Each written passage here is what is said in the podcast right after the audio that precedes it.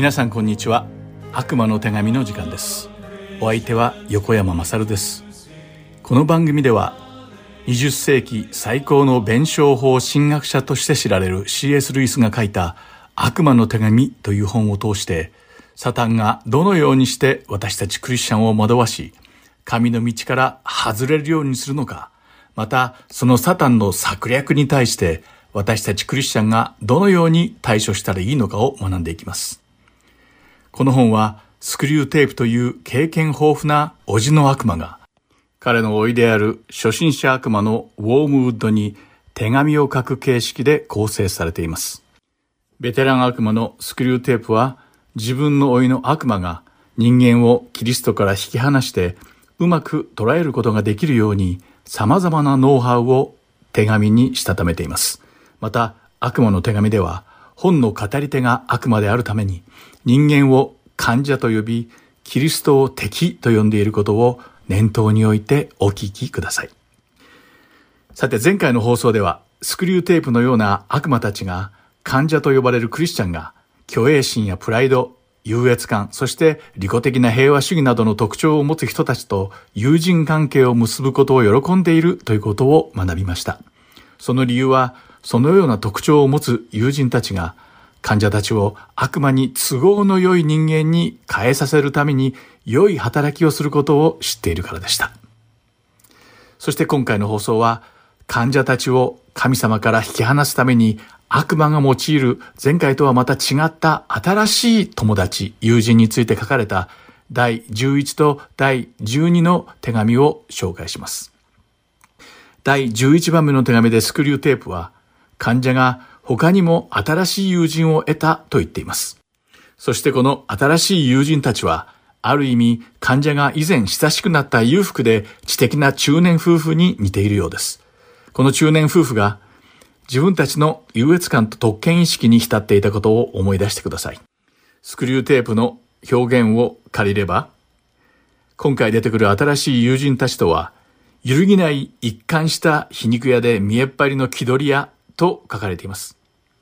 皮肉屋とは、社会が確立した習慣、伝統、道徳、法律、そして制度などを無視したり、貶めたりする人のことを指しています。そして、見えっ張りの気取り屋とは、教養にかけ、視野が狭く、世俗的な利益や見栄を重視する人のことを言います。そして、両方に共通するのは、傲慢さがその根底にあるということです。また、この新しくできた友人たちはよく笑うという傾向があるそうです。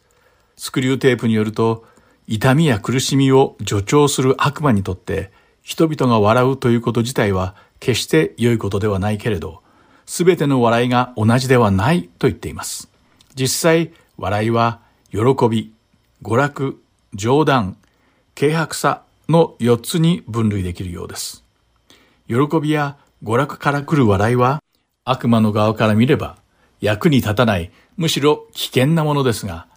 逆に冗談や軽薄さから来る笑いは悪魔にとってとても役立つものだと話しています。ではなぜ冗談から来る笑いが悪魔にとって良いものだと言えるのでしょうか冗談は本来悪魔の側からすると役に立たないはずなのですが、人生の苦しい状況で表面的な慰めや言い訳を提供するために冗談をひねって使えばかなり良い道具になるというのです。それは患者が苦しみを忍耐を得る訓練として向き合って主が与えてくださった意義をその中に見つけようと施策にふける代わりにその苦しみをただの冗談にしてしまうことで問題に真剣に向き合わせないように仕向けなさいとスクリューテープはアドバイスしているのです。なぜなら、これが習慣になると結局は、その患者は物事の本質を知ることなく、表面的なだけの人生を送ることになり、人生の真の意味を見逃してしまうというわけです。リスナーの皆さんは冗談をよく言いますか？例えば自分のミスを滑稽な仕草や表情でごまかした経験はないでしょうか？本来なら間違いを犯したらそれを反省し、謝罪し、責任を取って修正案を考えないといけないでしょう。そのような場合に仕方なかった、不可抗力だったというような言い訳を自分に言い聞かせたり、自学的な冗談で終わらせようとすることもできるかもしれませんが、それでは問題の本質からは外れていて何の解決にもなりません。人は冗談を装って心の奥底に秘めていたこと、例えば他人が恥ずかしいと思っていることを指摘したり、他人の過去の過ちを持ち出したりします。このように過ちや恥や臆病さや残酷さを冗談という衣で包み込むのは一種の誘惑であるとスクリューテープは教えています。自分の罪深さを真剣に受け止めるのではなく、笑い飛ばしてなかったことにしようとする試みは悪魔の思うツボです。それは決して良いことではありません。ではスクリューテープが言う軽薄さとは一体何でしょうか？何事にも慎重さを欠いた浅はかなことを軽薄であると言います。そしてこのように軽薄な人は美しい徳はもちろんのこと、ひいては福音でさえも馬鹿げたもののように話すことを楽しみ、深刻なテーマをめぐって議論するときにも、あえて馬鹿げた部分を見つけようとする姿勢を持っているということです。スクリューテープはこのような軽薄さが習慣として患者に根付くと、これこそが患者をイエス様から遠ざける最高の方法になるかもしれないと指南しているのです。ある日私の友人が知人のクリスチャンたちに自分の母親の祈りの習慣について話していました。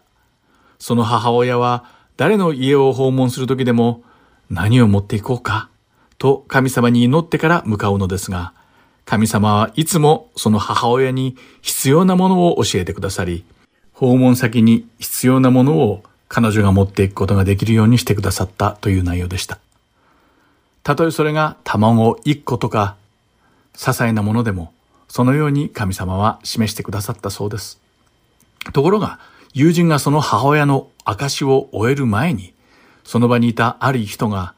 うわ、あなたの母親はまるでピンセットのようね、と冗談を言うと、その場に笑いが起きたそうです。冗談を言った本人は最高のタイミングで冗談を言ったと誇らしげにしていましたが、友人は母親の祈りについての証が完全に遮られ、意味が薄れてしまったのを感じたそうです。自分の母親自身に経済的な余裕がないのにもかかわらず、主は訪問先の家の必要を彼女に教えてくださり、高価でなくても必要なものを準備するように導いてくださる神様のその細やかさと優しさを分かち合いたかったのです。しかし、この一人の人の心ない冗談によって、神様が与えてくださった御霊の実の細やかさや柔和さを称える証は、ピンセットのように細かいところに使える便利な母親の話という笑い話にすり替えられてしまったのです。このようなことがスクリューテープが言う軽薄さではないのかと思います。ですから私たちは冗談を言うときは本当によく考えて言わないといけません。今から言おうとしている冗談が他人のことを揶揄したり、聞く人の心を神様に集中することから妨げたりするものであるのなら、それはまさに軽薄な冗談であり、避けなければならないのです。神様の子供であるクリスチャンには、このような軽薄さがあってはいけないのです。雰囲気を変えようと思って言った軽薄な冗談が自分自身だけでなく、一緒にいる人たちの経験さまでを損なうようなことが決してあってはならないのです。さらに続く12番目の手紙の中でスクリューテープは、自分たちが患者の進路を曲げたために、患者たちはすでに敵の軌道、つまりイエス様の軌道から逸脱していると言っています。そしてそのようなイエス様の道から外れてしまった患者が、まだ教会に出入りして、教会の聖餐式に参加していることをスクリューテープは喜んでいます。これは一体どういうことなのでしょうか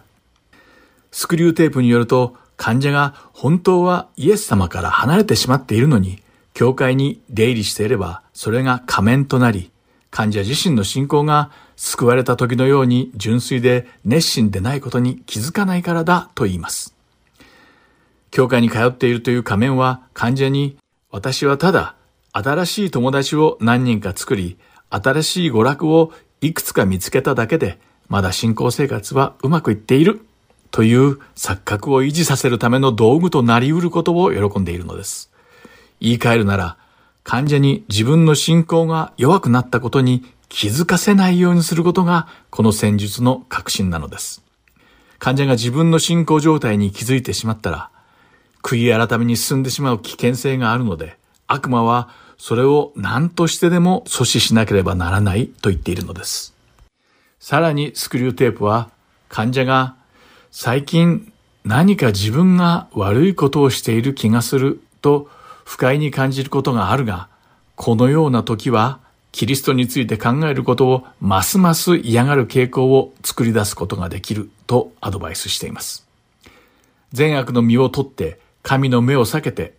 園の木の後ろに隠れたアダムとエヴァのように神様を避けるように促すことができるというのです。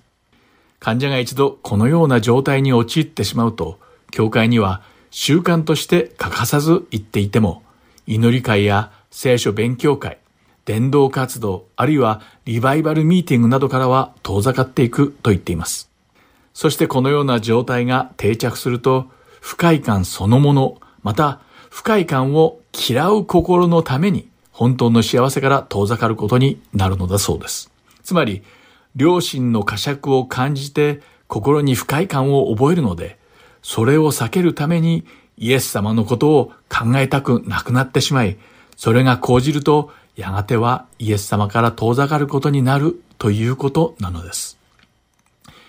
皆さんは最近新しい人との出会いや新しい娯楽を通じて価値観の変化や優先順位の変化、あるいは人生の指標に関わる変化などを経験したことがありますか？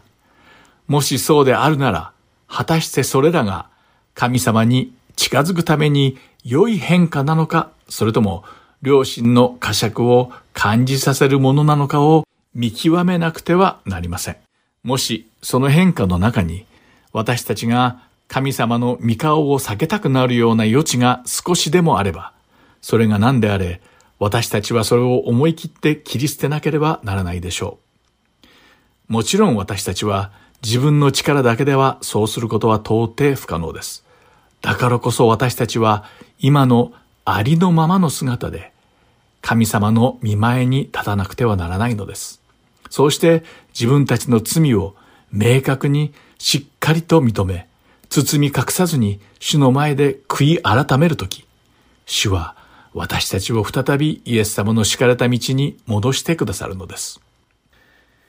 今回学んだ悪魔の戦略パターンとは、祈りを助長はするけれど、その祈りの内容を茶化してしまわせること。